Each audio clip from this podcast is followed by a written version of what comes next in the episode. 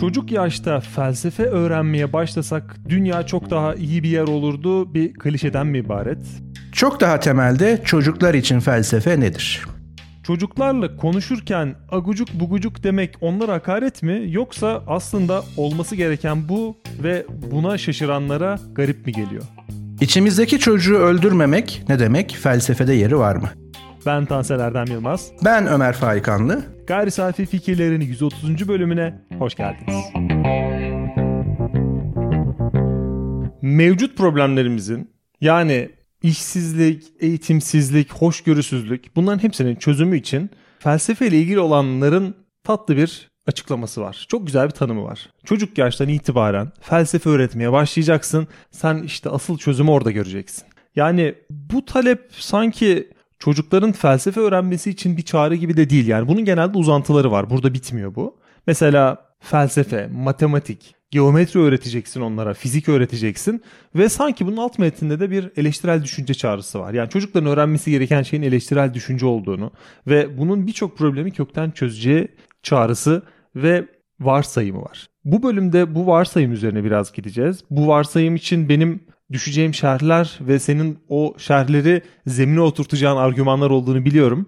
Çocuklar için felsefe mi, çocuklarla felsefe mi aslında bizim ana sorularımızdan biri. Senin ortaya attığın ve benim bu bölümü kurgularken hep aklımda olan sorulardan biri. Bir adım hatta birkaç adım geriye gitmek istiyorum etrafı kolaçan edip. Çocuk yaşta felsefe öğrenmek ya da eğitimi felsefeye göre kurgulamak acaba bizim hayal ettiğimiz ütopyaya bizi ulaştırabilir mi? Biraz burada felsefeyi öğretelimden ziyade neden ve öğretsek sonucu ne olur gibi politikaları tartışmak üzerine gitmek istiyorum. Yani neyin iyi olduğunu biliyoruz. Şu an mesela bu kaydı yaptıktan sonra bir saat boyunca spor salonuna gitmemizin iyi olacağını biliyoruz. Ama yapmamız gereken başka şeyler var ve önceliği değiştiriyoruz. Ya da herkesin yaşadığı bazı şeyler var. İşinden mutsuz olan çok fazla insan var. İşinden ayrılsa çok daha mutlu olacağını o da biliyor. Ama belki borçları var. Belki de yeni bir işle uyumlanmayı istemiyor. Onu yapmıyor. E, ya da çok basit yapmamız gereken bir iş var. Bunun yapılması gerektiğini ve bittiğinde bize fayda sağlayacağını biliyoruz ama yapmıyoruz. Yani biliyoruz ama yapmıyoruz. Bence insan zihninin genel akışını özetleyen kavram haritasını sunuyor. Yani bir şeyin iyisini biliyoruz. Bunu uygulamak için bir bariyerimiz var. Bence bu bariyer çok küçümseniyor. Yani eleştirel düşünebiliyoruz. Hepimiz eleştirel düşünebiliyoruz be, bence. Yani hepimizden kastım birazcık hayatın onu sunduklarına geriden bakabilen herkes bunu yapabiliyor. Yani çok e, uç noktalara gitmeye gerek yok. Benim burada başlangıç noktamızı koymak için şöyle bir talebim var. Her şeyin aynı olduğu, yani bunu özellikle vurgulamak istiyorum. Her şeyin aynı olduğu, devlet kurumlarının, insanların bakış açılarının, ya da karar mekanizmalarımızın, iş sistemlerimizin, ilişkilerimizin aynı olduğu bir düzende biz 3 yaşından itibaren çocuklara felsefe öğretsek, eleştirel düşünceyi onlara aşılasak sanki bu bir şeyleri değiştirmeyecekmiş gibi geliyor bana. Yani bu eğitim düzeninde ben çocukların felsefe öğrenmesinin onlara çok iyi şiir bilmekten daha büyük bir katkı sağlamayacağından korkuyorum.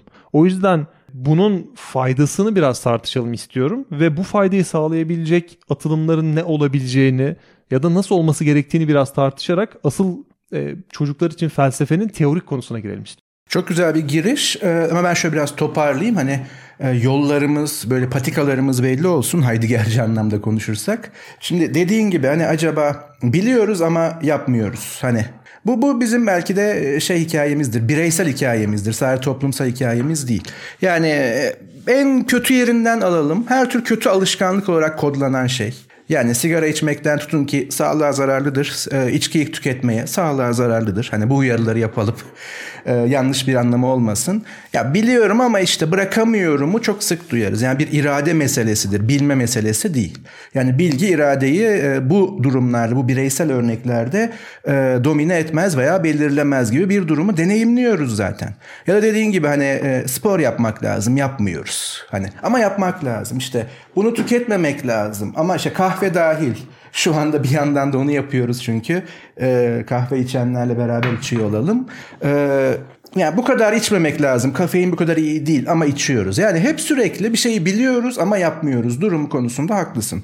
Bu da aslında bizi Sokrates'e götürüyor felsefe tarihinde. Yani daha sonra Platon'a veya ikisine. Çünkü Sokrates'in ağzından konuşan Platon veya tersi, Platon'un yazılarında konuşan Sokrates iyiyi bilmekle onu yapmak arasında zorunlu bir ilişki olduğunu söyler. Yani sen gerçekten bilgiye sahipsen o bilginin gereğini zorunlu olarak yaparsın. Yapmıyor olman aslında bilmiyor olmanın göstergesidir. Buradan kısa bir devre kurarsak. Şimdi aslında makul görünüyor çünkü şunu hiç sormuyoruz. Gerçekten biliyor muyuz? Yani sigaranın tabii ki zararlı. Yani bilimsel anlamda biliyoruz ama birey bazında bildiğimizi varsa aslında bir doksaya sahibiz. Bir kanaatimiz, bir sanımız var. Aslında bilgimiz yok. O yüzden de sigaranın veya benzeri ürünlerin zararını bir de doğrudan hemen deneyimlemediğimiz için yani ben bir tane sigara içip anında kanser olsam veya kan kusmaya başlasam veya nefes alamamaya başlasam inan hiç kimse ikinci sigara içmez. Ama orta ve uzun vadede bunun e, ortaya çıktığı ve komplike bir süreç olduğu için hatta ben şeyi bile duymuştum. Ya bu sigaradan değil. Adam 30 yıl 40 yıl sigara içmiş akciğer kanseri olmuş. Onkolojik e, durumlarla bir yakın temasım oldu çünkü kendi sağlığım açısından değil ama hani hastanelere çok girip çıktım. Bu da deneyimledim yani. E, yani kulak misafiri olarak tabii ki bir hekim deneyimiyle değil ama 30-40 yıl sigara içmiş ya o sigaradan değildir diyor hala.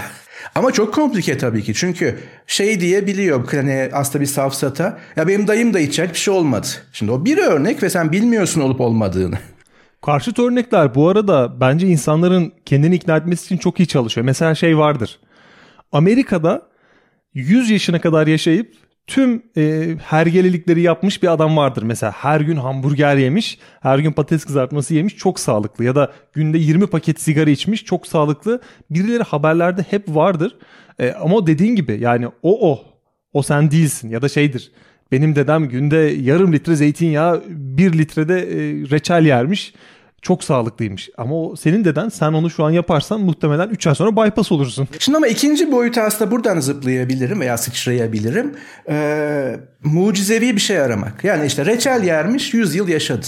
Bal tüketiyor 200 yıl görür o. Yani veya da işte domates hep ben bu örneği veririm karikatürize olduğu için. Domates tüketin kanser olmayın. Bu dünyada bildiğimiz kadarıyla böyle mucizevi bir şey yok. Yani tek bir şeyi yapıp da devasa bir şeyi engelleme veya yönlendirme veya açığa çıkarma mucizesi yok. Ben mucize diyorum. Çünkü çok etkenli, belirli bir şey istiyor, istikrar, tekrar istiyor. Yani şeye benziyor. Ben şimdi spor salonuna gittim, bir saat kardiyo yaptım, bütün yağları erittim gibi. Hayır yani bunu beslenmenle destekleyerek bilinçli olarak, tutarlı olarak devam ettirmen lazım. Şimdi bunun gibi böyle mucizevi bir şey yokken biz aslında şunu diyoruz. İşte çocukluktan itibaren matematik eğitim vereceksin bak ne oluyor. Çocukluktan itibaren e, işte güzel sanatlara eğitim vereceksin bak ne oluyor. Bugünkü bizim konumuz çocukluktan itibaren felsefe vereceksin bak ne oluyor. Ya hiçbir şey olmuyor. Evet yine onun içerisinde tabii ki e, faydalı veya da bu eğitimden olumlu sonuçlar çıkmış birileri olacak ama böyle bir kural olmayacak bu. Yani yine o tekil örnek gibi olacak. Çocukluktan beri piyano çalıyordu gibi olacak. Şimdi bu bir imkan dünyası, yetenek var vesaire var. Onun eğitim var orada bile. Ama biz nedense çocukluktan beri bakın bunu aslında biraz şöyle siyasi göndermeyi ucundan yapıp sadece sekelim ama ne kadar güncel olduğunu e, muhafazakar bir kesimde çocukluktan itibaren din eğitimi vermekten yana. Hep çocukluktan itibaren bir şey vermek istiyoruz. Ve burada bir bilgi eylem bütünlüğü yani onu eğer verirsek istediğimiz bireyi üreteceğimizi düşünüyoruz. Bir kere burada bir kibir var. Yani sen bir insan tasarlıyorsun ama bunu söyleyenlerin %99'u pozitivizm dendiği zaman toplum mühendisliği tukaka diyor. Ama herkes çocuklardan bir şey vermek istiyor çocukluktan itibaren. Şimdi burada bir çelişki var. Şimdi ikincisi acaba senin dediğin gibi hepimiz eleştirel düşünüyor muyuz? Çünkü yine e, tabii ki Batı'yı kıyas alırsak uzun 10 yıllardır e, en azından 2. Dünya Savaşı'ndan sonra diyebiliriz. O yükselen eleştirel e, yaklaşımlarla beraber bir eleştirel düşünme eğitimi de başladı. Yani toplam bir eğitim politikasına sindirilmiş ona içkin bir eleştirel e, düşünme pratiği kazandırma değil de dersin veya içeriğin adı bu eleştirel düşünme dersi. Bunun kitapları da var artık üniversite dersleri de var. Aynı şekilde analitik düşünme. Yani sertifika bile veriliyor benim bildiğim kadarıyla. İşte eleştirel düşünme kursunu bitirdim düşünebiliyorum artık bak kanıtı bu diyorsun. Oysa yine e, felsefe tarihinden Aristoteles ne diyordu? İnsan düşünen hayvandır. Doğamız gereği düşünüyoruz olması gerekir. Hatta yani kaynağı oraya vermemize gerek yok. Bu arada bizi bilenler biliyor ama belki bu aralarda yakalayanlar vardır. Ee, biz Aristoteles onu diyor, Sokrates bunu diyor, aramızdaki üçüncü Popper bunu demiş. Biz bunu çok önemsemeyiz. Aslında burada kısa devre yapıyoruz. Çünkü felsefede teorisyenle teori e, örtüştüğü için isim bakımından. Yani bir Einstein ve onun izafiyet teorileri gibi pek yok. Çok enderdir felsefede. Aristoteles'in teoriyası deriz. Hani ben bu kelimeyi kullanıyorum, tercih ediyorum. İşte Popper'ın teoriyası deriz. Ama Popper'ın teoriyasında böyledir demekten yine Popper böyle söylüyor deriz. Yani burada bir kısa devre var yoksa böyle büyük büyük sözler söyleyen filozof göndermesi değil. Kapa çok gereksiz parantez. Ee, Aristoteles diyor diye değil. Biz ilkokuldan beri bunu öğrenmedik mi? İnsanın ayırt edici özelliği düşünebiliyor olması. Tüm bu uygarlığı öyle yarattık. Ama bu düşünme acaba nitelik bakımından tek biçimli mi? Yani düşünme nedir diye hiç sorduk mu kendimize? Yani ben şöyle bir anekdot aktarayım. Yıllar önce bir e, sem, sempozyum tarzı bir yerdeydi. O arada da böyle Çanakkale'de mi bir yerde işte bir öğrenci olayları bir şey olmuştu. Yani hafızamda öyle kalmış. Uzun yıllar önce. E, ve şey konuşmacılar, felsefeci ve şunu söyledi. Düşünme nedir? Biraz Heideggervari. Düşünüyor muyuz? Düşünmüyoruz. İşte bunlar konuşuluyor. Birisi işte o son katılım için e, el kaldırdı. Dedi ki e, ya bence diyor herkes düşünüyor. Hani Mesela ben dün uzun uzun düşündüm bu öğrenci olaylarında. Şimdi herkes düşünmüştür. E onun içine doğruyu yakalayan da var. Ya düşünme böyle bir şey mi? Ya da e, eğer YouTube'da yapabilirsen bu araya tam onu koy ama koyamazsan da önemli değil. E, o ünlü düşünen adam heykeli yani. Felsefe böyle bir şey mi? Veya düşünmek böyle bir şey mi? Şimdi burada bazı ipuçları var elbette ama şimdi hepimiz eleştirel düşünüyor muyuz? Bunu da şundan sordum. Ah çocuklara bir eleştirel düşünme dersini o zamandan versek. Ama şimdi esas konuya geçerken tüm bu girizgahla beraber şimdi felsefe bir bilgi içeriği mi? Yani felsefe öğretilebilen bir şey mi? Çocuklar için felsefe dediğimizde. Ya da eleştirel düşünme böyle müfredatı var, kitabı var. Birinci kitap veya birinci bölüm evet şu anda eleştirel düşünüyoruz. Haydi bakalım 10 dakika eleştirel düşünüyoruz veya şunu şunu yapacaksın gibi mi? Öğretilemez demiyorum ama nedir sorusunu sormadan biz öğretmeye girişiyoruz. Ve yine geldik çocuklar için felsefenin bam teline. Biraz sonra düşünme üzerinde aynı şeyi yapmayı deneyeceğim. Ama felsefenin ne olduğu sorusunun cevabı felsefi bir yanıt veya felsefenin ne olduğu sorusu felsefi bir soru. Yani bunun tek bir yanıtı var mı ki biz onun bir de müfredatını oluşturup bunu eleştiriyoruz? Ya da oluşturulmuş, çeşitlenmiş müfredatlardan sadece birini görüp müfredat sözcüğünü şu an tırnak içinde kullanıyorum çünkü olası mı onu da konuşuruz. Belki bu hafta belki uzarsa öbür hafta. Ama soru şu bunu sadece bir tanesini görüp mesela yakın zamanda Twitter birbirine girdi. Çocuklar için felsefe değil lütfen arayın Twitter'da.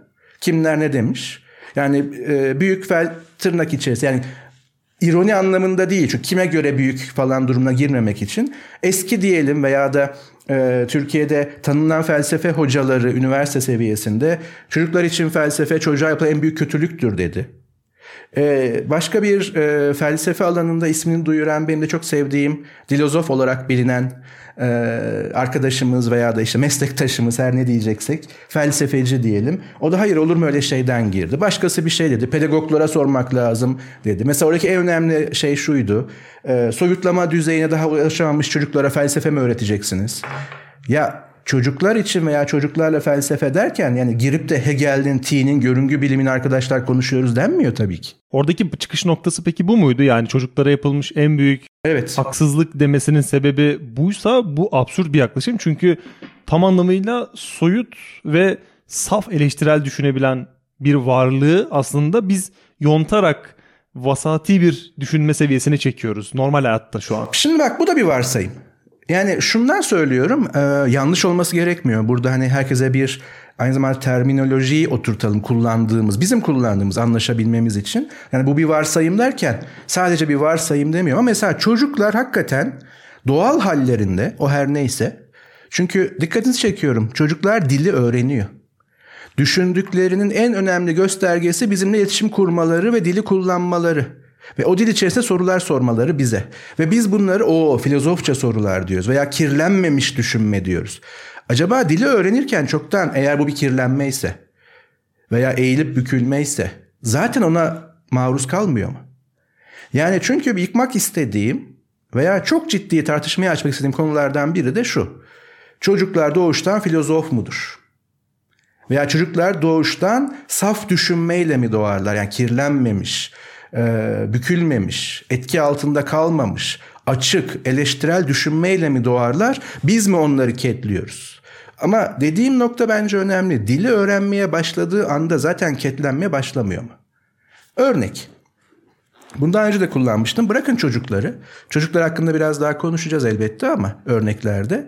Ee, ben bir fizik öğretmenleri grubuna bilim felsefesi semineri verirken bir proje kapsamında yani muhataplarımın tamamı fizik öğretmeni. Yani fiilen fizik öğretmenliği yapan kişilerdi.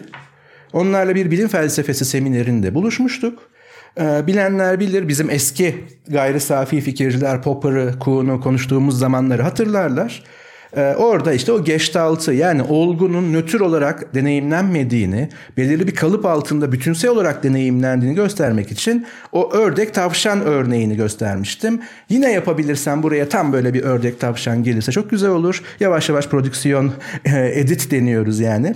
Ee, ama umarım olur. Olmazsa da önemli değil. Tabii şu an bizi podcast'ten dinleyenler için de gözlerinde canlandıramıyorlarsa Gestalt ördek tavşan yazsınlar Google'a hemen görecekler görsellerde. Onu gösterdim hiçbir sıkıntı yok. Ördeği görebilenler, tavşanı görebilenler, ikisini ayrı ayrı görebilenler ardışık olarak. Çok güzel. İkinci bir Gestalt gösterdim. O da şu ünlü e, genç ve yaşlı hanım diyeyim şimdilik. Bu kelimeyi bilerek kullanıyorum e, Geçtaltı. Yani belirli bir referanstan baktığın zaman genç bir kadın görüyorsun. Belirli bir perspektiften baktığın zaman yani açını değiştirmeye gerek yok. Hani referansı değiştirdiğinden de yaşlı bir kadın oluyor. Hanım dememin sebebi şu. Şimdi orada benim gördüğüm şey şu. Şu an ne görüyorsunuz sorusunda bir öğretmenimiz hiçbir art niyeti olmaksızın aa cadı dedi. Şimdi bakın yaşlılık görsel olarak öznel algılamada çirkinlik tespiti onun baktığı yerden çirkin bir ve yaşlılığından gelen bir çirkinlik. Gestalt'ta. Bunu da göstermiş oluruz veya da bakarlar. Ama bakın ilk kelime ne? Cadı. Kısa devre dil içerisinde bir devre. Aslında bu düşünme pratiğini nasıl hızlandığını gösteriyor. Orada milisaniye içerisinde zihni ona tepki verdi. Ama ikincisi demin hanım kelimesini kullanıyorum dedim. Çünkü şöyle bir şey oluyor. Hocam genç kızı görebiliyoruz ama yaşlı kadını göremiyoruz. Şimdi yaşla beraber bütün göndermeleriyle nasıl kız kadın oldu, kadın kız oldu? Bakın o fotoğraf, o geçtalt çiziminde bu iki terim yok. Orada aslında tam olarak kullanmak isterseniz geç bir kadın, yaşlı bir kadın var. Yaşla ilgili o da yani yüzündeki deformasyon yıllara bağlı. Tabii bu çizilmiş. Ama kadın genç kız, yaşlı kadın. Şimdi oraya kız kadın farkının nerelere kadar uzanabileceği kültürel olarak ya da yaşlılıkla gençlikteki e, cinsiyetin nasıl tabir edildiği veya etiketlendiği ve kadın buradaki düşünme milisaniyeyle ve dille geçiyor. Şimdi çocuklar dili öğrendiği anda zaten ne kadar saflar. Saf olmak zorunda da değiller. Bu insanın kendi yani bizim sosyal bir varlık olmamız bizim doğamız. Çünkü Homo sapiens'in en önemli özelliği aslında sadece düşünüyor olması değil düşünmeler üzerine organize olabilmesi. Yani bizim bir arada bir şey yapabiliyor olmamız. Yani şu anki dünya toplumlarının organizasyon seviyesini düşünebiliyor musun? Yani nasıl bir iş bölümü içinde nasıl organize oluyoruz? Bizi farklı kılan bu. Ve bunun da en önemli aracı dil tabii ki. Bu bizim doğal sürecimiz. Yani çocuklar kirlenmiyor bu anlamda. Ama işte belirli bir yaşa geldiği zaman onu da konuşuruz. Evet hatta bir pedagog yardımıyla veya gelişim psikolojisi alanında bir uzmanla da bunu konuşmayı çok isterim. Gayri safi fikirler ortamında. Ama tabii ki belirli yeterliliklerden sonra bizim çocuklar için felsefede şimdilik o içini de tırnak içinde kullanıyorum. Biraz sonra değiştirebiliriz. Yapmaya çalıştığımız şey bunun farkındalığını yaratmak. Bundan uzaklaştırmak değil ama bunun farkındalığını ve tabii ki çocukça bir farkındalığını. Çocuğu filozofa çevirmek falan değil. Ve şunu söyleyeyim çocuklar doğuştan filozof değildir. Çünkü çocuklar doğuştan tıp hekimi de değildir. Çocuklar doğuştan fizikçi de değildir. Çocuklar doğuştan matematikçi de değildir. Çocuklar doğuştan çocuktur. Ama çocuk nedir? Bunu soruyor muyuz? Sanki dünyada tek tip bir kavram var. İşte çocuk diyoruz. Şimdi ben bunu bir sunumda kullanmıştım. Buraya taşımayalım. Çünkü her ne olursa olsun onu göstermek her ne kadar konjektürel ve şey olsa bile doğru olmayabilir ama 19 18 19. yüzyıllarda çocuk diye bir aratın Google'da fotoğraflarda. Gerçek fotoğraflardı.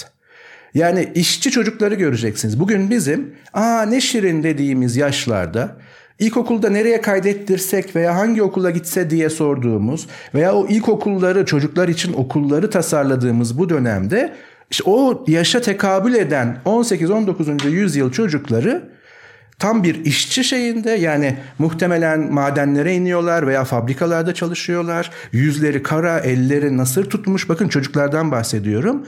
Ve burada göstermeyeyim dediğim şey de şu. Hepsi böyle bugünkü büyük insanlar tırnak içerisinde yaş itibariyle ellerinde sigara ve nasıl içiyorlar? Yani tütün sarmışlar daha doğrusu. Yani o zaman belki sigara henüz e, fabrika olarak üretilmiyor ama tütün sarmışlar ve sigara içiyorlar. Yani 7-14 yaş grubundan bahsediyorum burada. Şimdi o zaman sanki ilk Sapiens'ten bugüne kadar çocuk kategorisi ve bu kavramın karşılık geldiği gerçeklik sanki aynıymış gibi davranıp bir evrensel çocuk kavramına bir de felsefe eğitimi koyuyoruz. Sonra da hiçbir bağlama olmaksızın çocuklar için felsefe çocuklara yapılmış en büyük kötülüktür diye paylaşım yapıyoruz. Hangi felsefe, hangi çocuk, ne zaman ve nasıl? Şimdi o yüzden konu derin her zaman olduğu gibi. Felsefenin en önemli şeyi önce bunu aydınlatmak. Eğer buraya kadar bile biraz kafa karıştırdıysam ha bunu düşünmedim dedirtebildiysem tamam. Şimdi bir üçlü ayrım yapalım. Sen o ayrım yapmadan hemen bir araya girmek istiyorum. Çünkü o ayrımdan sonra muhtemelen daha farklı bir şey gelecek benim aklıma. İki şeyden bahsettin. Biri çocukların gerçekten hangi çağda nasıl algılandığı. Yani 7 yaşında bir çocuğun 1850'de 7 e, yaşında olmasına rağmen çalışıyor olması, belki günde 10 saat 15 saat çalışması, belki sigara kullanıyor olması vesaire vesaire. Hiç unutma hemen gireyim. Bak burada bile bizim ne kadar bağlamsal düşündüğümüz 7 yaşında olmasına rağmen dedin haklı olarak. Biz bugün bunu kalktık. Yani o zaman rağmen sözcüğü bile yok. Tabii çalışacak. Böyle diyor hani tabii ki çalışmalıyı demiyorum ben 21. yüzyılda ama o zaman rağmen diye bir şey yok.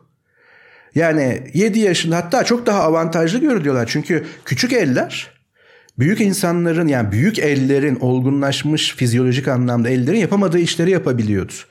Çocuk işçi daha az yemekle daha çok iş yapabiliyordu. Çünkü doyurması gereken veya sağladığı enerji daha az ve feda edilebilir. Şimdi biz bunu tabii ki bugün tekrar dönmek anlamında değil. Bunu tabii ki yanlış da diyeceğiz, yargılayacağız. Ha o zaman için doğruydu da demiyorum. Keşke başka bir dünya olsaydı. Ben olanaklı dünyaların en iyisinde yaşadığımızı hiçbir zaman varsaymam. Ama bugünkü değer yargılarıyla oraya bakıp bak nasıl dile sızıyor. 7 yaşında olmasına rağmen. Çünkü bu düşünülemez şu anda. Peki başka düşünülemez şeyler ne? Düşünceye kapalı yani otomatik geçen. İşte felsefe bunu aydınlatmaya çalışıyor. Hemen atayım sana pası. Bence çok iyi bir e, şeydi. Kesintiydi. Çünkü ben de o an düşündüm yani. Bunu diyorum ama gerçekten ben de sorgulamaya çalıştığım şeyin içerisinden sorguladığımı fark ettim. İkinci şey şuydu. Çocukların dış çocuk olarak anılması ve bir şekilde onlara e, belli kodlarla yaklaşıyor olması insanların. Yani eskiden bir çocuğa 20 yaşında 30 yaşında bir ebeveynmiş gibi, ebeveyn diyorum yetişkinmiş gibi yaklaşılıyordu. Şu an 4-5 yaşındaki bir çocuğa 0.1 yaşındaki e, yetişkin gibi yaklaştığında sana tepki veremeyecek e, Amip'ten hallice bir canlıymış gibi yaklaşıyoruz. Yani ebeveynlerin büyük bir kısmı ben burada biz diyorum ama bunu şundan e, söylüyorum.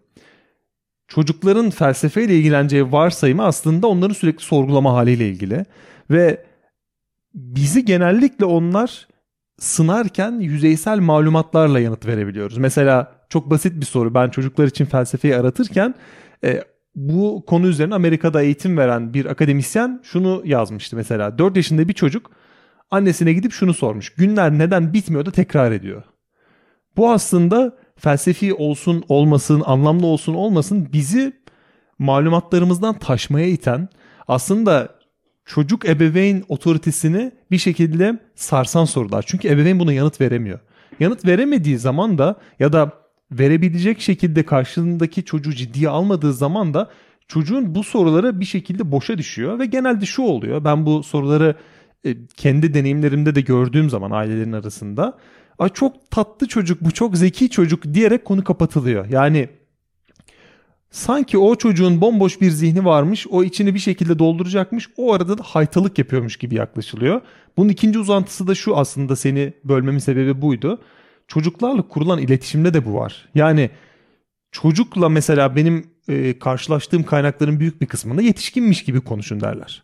Ama çocuğuyla yetişkinmiş gibi konuşan yani hadi gel kahvaltımızı yapalım karnımızı doyuralım demek yerine sen yemek mi yiyecekmişsin gibi böyle çocuğa e, çocuk öyle konuşmasa bile sanki onunla bir şekilde böyle konuşması gerekiyormuş gibi konuşan bir ebeveynlik anlayışı çok yaygın.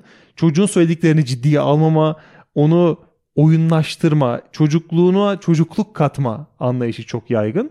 E bu haliyle de biz zaten genel ebeveynlik yaklaşımı çerçevesinde çocuklara olduklarından çok daha e, nasıl diyeyim çocuksu davranıyoruz. Yani günümüzün kavramlarıyla konuşuyorum. E bu haliyle çocuğun sorduğu soruları biz zaten geçiştiriyoruz. Çok tatlı bu çocuk diyoruz. Çocukla konuşurken 5-6 yaşının altındaki her çocuktan bahsediyorum. Garip taklitler yapıyoruz, garip hareketler yapıyoruz. Ona e, karşısında akıl bali biri yokmuş gibi davranıyoruz. Yani biz deliymişiz gibi onunla konuşuyoruz ve ciddiye almıyoruz. Bu haliyle biz zaten bir çocuğun sorgulama yeteneklerini sanki kısıtlıyormuşuz gibi geliyor bu yeni ebeveynlik tarzında. Şimdi şunu hemen Sezar'ın hakkı Sezar'a. Mevcut eğitim sistemimiz sadece Türkiye için konuşmuyorum. Çünkü şu anda tüm dünyada bir eğitim sistemi tartışması var. Bir de o büyük efsane var. Finlandiya bu işi çözdü. Kendi bağlamında çözdü. Çözüp çözmediğinde bir jenerasyon sonra göreceğiz. Ama tabii ki çok iyi bir girişim ve incelenmeye değer bir girişim. O alanın hocası değilim o anlamda. Yani eğitim bilimciler bu konuda çok çok çalışıyor zaten. E, tabii biz de akademide eğitimin %50'miz yani işimizin %50'si eğitimle, eğitim öğretimle ilgili olduğu için o anlamda takip ediyoruz ama uzmanlığımız değil.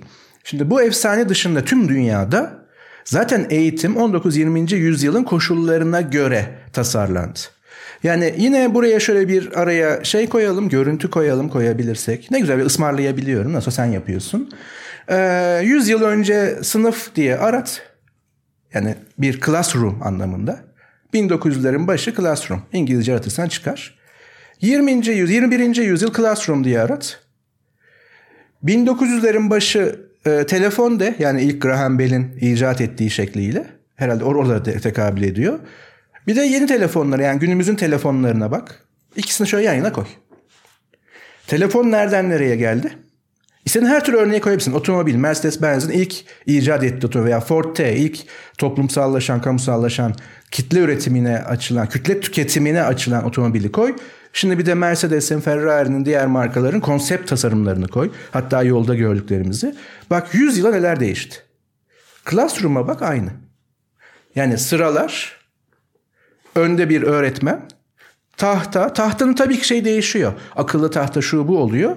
Ama konsept aynı. Şimdi eğitim sistemi tabii ki ketliyor artık. Çünkü 21. yüzyılın koşullarına uymuyor. İşte aslında bizi de ilgilendiren kısım yine başka bir tartışma. Bunu da gündemimize aldık. Bizi dinleyen ve izleyenler için. Yani YouTube, podcast veya bu tip mecralar ama bizim tabii ki esas yine de mecramız podcast. Hani biz oraya daha çok e, vurgu yapıyoruz ama eğitim öğretim için e, ideal ya da işlevsel mi? Çünkü şu da tartışıldı belirli bir zümre tarafından. Ee, o, o işin kitabını okumak, okuluna gitmek yerine YouTube'dan öğrenmeye çalışıyorlar. E, çok kaliteli içerikler var. 21. yüzyılın öğretme pratiği ve bunu besleyen teorisi ne olacak sorusu henüz şu an yanıtsız. Ve bu mecralar çok daha hızlı olabilir. Rağmen veya da bir şeye e, bedel ödeyen kitapları yakalım hadi görüntüye geçelim değil ama bir de mevcut durum var. Şimdi eğitim sistemimiz buna uyum sağlayamadığı için çocukluktan tut da üniversite seviyesine kadar mevcut durumla bir uyumsuzluğu zaten yaşıyor. Tüm dünyada Finlandiya hariç. Onu da bir espri söylüyorum. Ama şimdi buradaki sıkıntı şu. Biz hala çocuğu çok sabit bir kategori olarak görüyoruz ve tam dediğin gibi yani müthiş bir soru. Günler neden bitmiyor da tekrar ediyor. Ve evet hakikaten felsefi bir soru. Yani burada hiçbir sıkıntı yok. Yani bunun bir adım sonrası zaman kavramına gider. Günü nasıl belirliyoruz? Kim belirliyor? Neye göre belirliyor? Takvim nedir? Yani niye bu bu şey ay işte Ekim ayı da başka bir ay değil? Neden 365 gün 6 saat? Neye göre hani işin bilimsel hepsi dahil buradan hepsine gidersin. Yani felsefi bir soru. Potansiyelli bir soru. Bu anlamda potansiyelli sorular felsefi sorulardır genellikle. Ama bunu çocuk sorduğu zaman vay diyoruz. Bak nasıl felsefi. Bak doğuştan filozof. Ama ben yani 42-43 yaşındayım. 3 olmak üzere. E, tabii ki benim mesleğim, profesyonelliğim felsefeci olmak veya filozof olmak veya bu işle iştigal ediyorum akademik olarak. Ama ben bunu başka bir mecliste yani futbol maçı izlerken ey taraftarlar bir durun günler neden bitmiyor tekrar ediyor desem otur oturduğun yerde derler saçmalama derler. Ya da bunu başka başka mecralarda söylesen ya yine başladı felsefe yapmaya derler. Yani çocuğun sorduğu zaman felsefi bir soru da senin belki de 30 yaşında aklına geldi. Yani niye 30 yaşında böyle bir soru aklına gelip zamanı düşünmeye başlarsan sen geç kalmış olasın ki? Bu bu arada sadece çocuk için de geçerli. Şeyler vardır sokak röportajlarında bir adam gelir üstü başı e, yırtıktır işte çok kötü durumdadır. Bunu e, olayı biraz daha e, dramatize etmek için söylüyorum. Bir anda konuşmaya başlar. Varlığımız zaten biz yokken vardır falan gibi aslında birkaç satır okumuş biri söylediğinde saçma duyulacak şeyleri insan zihni herhalde şöyle kodluyor. Ya bu adamcağız hiçbir şey okumadan bunları söylediği için bence burada bir felsefe var. Çok güzel bak buradan şuraya bağlıyoruz. O zaman felsefe hiçbir eğitime öğretime ihtiyaç duymayıp doğamızda olan ve açığa çıkmayı bekleyen hani liberal bir yerden bakarsak yani dış müdahale yapma o zaten çıkar o zaten filozof. Hepimiz filozofu çünkü hepimiz düşünüyoruz ama varıyor. O zaman felsefe eğitiminin tamamını at üniversite dahil. E ama o da değil gibi sanki. Yani çünkü biraz önce söylediğim gibi bir arkadaşımın bir e, kongrede bir sunumda söylediği şeyi hep tekrar ediyorum. Bu benim benim şiarlarımdan biri oldu. O bu niyetle söyleyip söylemediğini bilmiyorum ama çok güzel isabetli bir şeydi. Felsefe bir şeydir, her şey değildir. Diğer her şey gibi. Ya biz o indirgemeci yani felsefeyi aslında felsefeciler biraz fetişleştiriyor veya felsefe ilgilileri. Felsefe çok önemli. Evet önemli ama bir şey. Matematikten daha önemli değil. İlişkisi içerisinde sosyolojiden daha önemli değil. Evet ama çok önemli. Yani daha iyi koymaya gerek yok. Temele koymaya gerek yok. Aa, olur mu efendim? Bütün bilimler felsefeden çıkmış. O tarihsel bir süreç, o bir adlandırma. Yani 1687'de Isaac Newton'a sorsanız ben doğa filozofuyum diyecek. O felsefeyi e, yüceltmek için bunu söylemeyecek veya ben filozof, bugünkü anlamda filozofum demiyor. Adı bu. O zaman adı bu. Filozofya teriminden geliyor.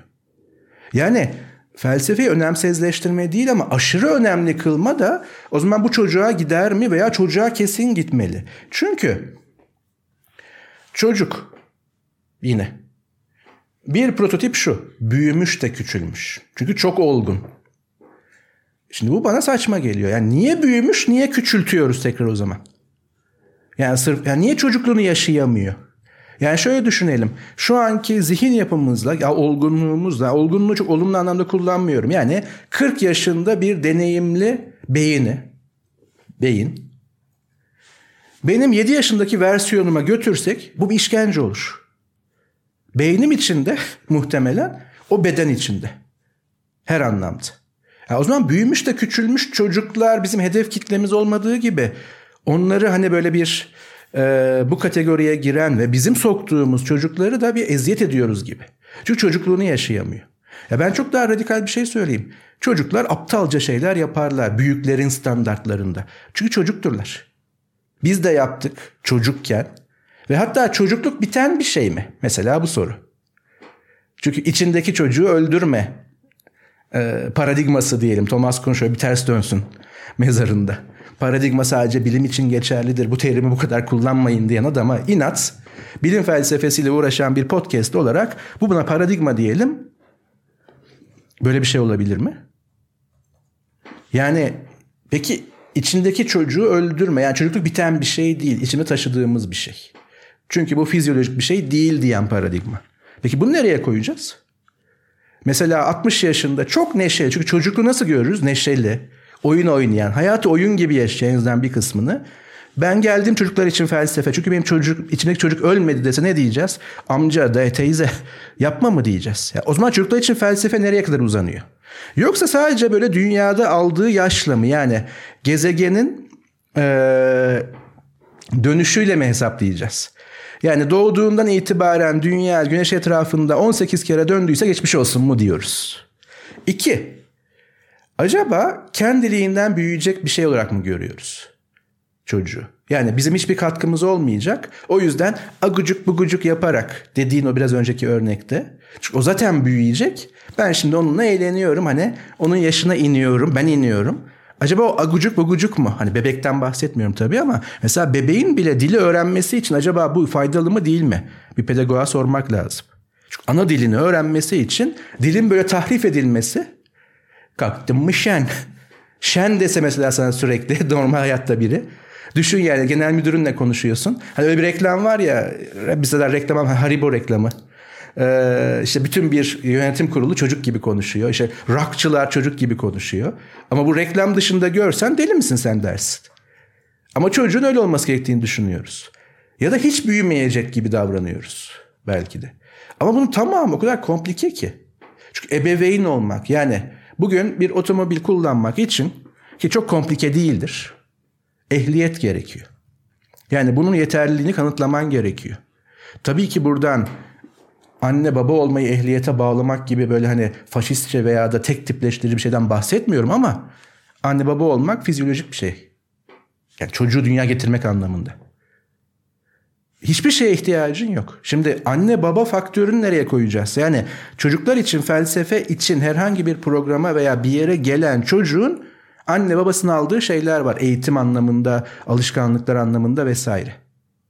Şimdi bunu mesela tek tip mi düşüneceğiz? Yani anne baba faktörü tek tip etki yapar olumlu veya olumsuz. Bizim karşımızda çocuk var. E çocuğun geldiği her tür iyi niyet ve iyi girişime rağmen sosyoekonomik çevre. O yüzden bugünkü programı şöyle kapatalım yavaş yavaş ama devamını yapalım. Çocuklar için felsefe. Burada üç tane önce felsefi, pedagojik anlamda ele alınması gereken kavram veya terim veya parça var. Çocuk derken neyi kastediyoruz? Böyle bir programın veya tasarlanacak böyle bir girişimin çocuk olarak göreceği şey ne ve bu nasıl çeşitlenecek? Buna nasıl adapte olacak? Yani sosyoekonomik farklara, aile farklarına, yaş farklarına, zihinsel gelişim farklarına nasıl adapte olabiliriz? Farklılaşmak. O yüzden dünya standart bir philosophy for children işte veya da çocuklar için felsefe yapılamaz. O yüzden de birini eleştirirken hepsini çöpe atmak çok da makul değil. İki, için. Bağlaş bakın çocuklar için. Burada iki tane yaklaşım var. Çocuklar için felsefe, çocuklarla felsefe. Philosophy for children, philosophy with children.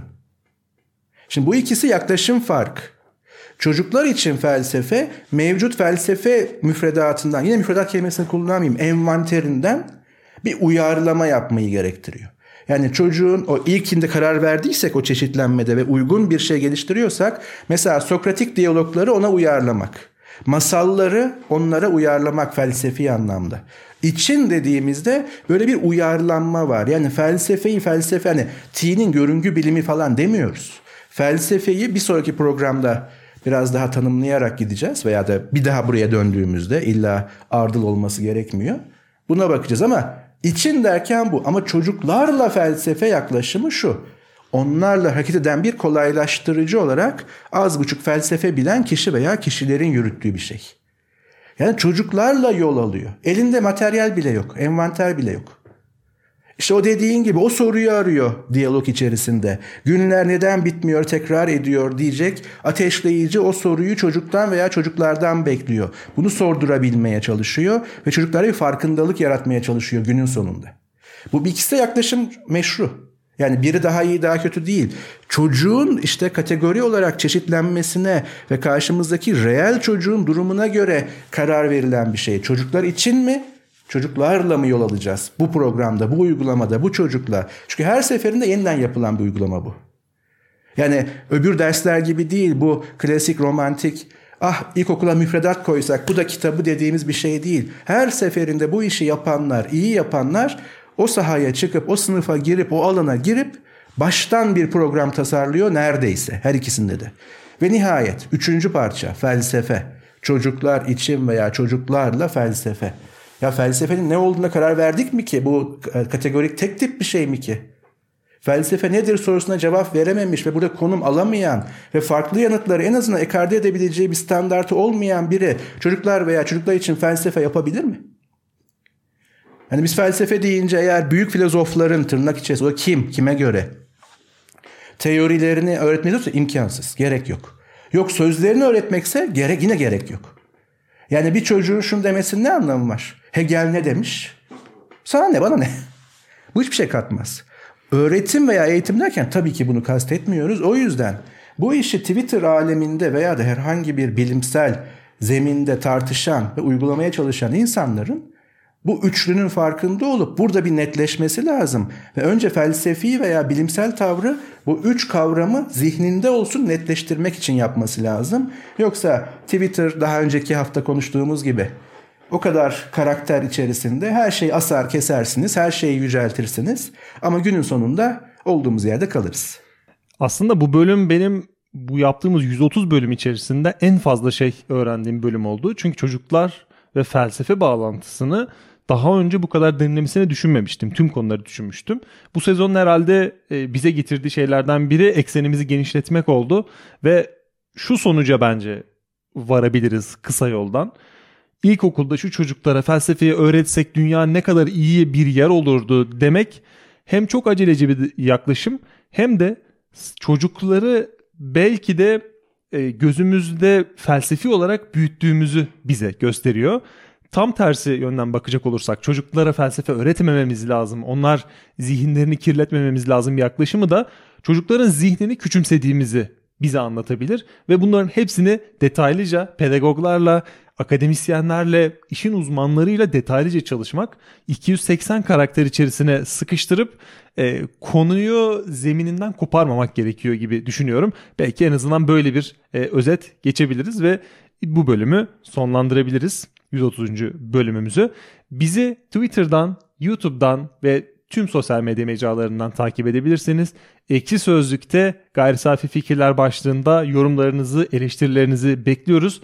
Spotify'da ve dinlediğiniz tüm podcast platformlarında bizi takip etmeyi, puanlamayı ve yorumlamayı unutmayın. Bu bizim öne çıkarılmamıza yardımcı oluyor. Ve son olarak da bu bölümü dinlediğiniz için teşekkür ederiz. 131. bölümde görüşmek üzere. Görüşmek üzere.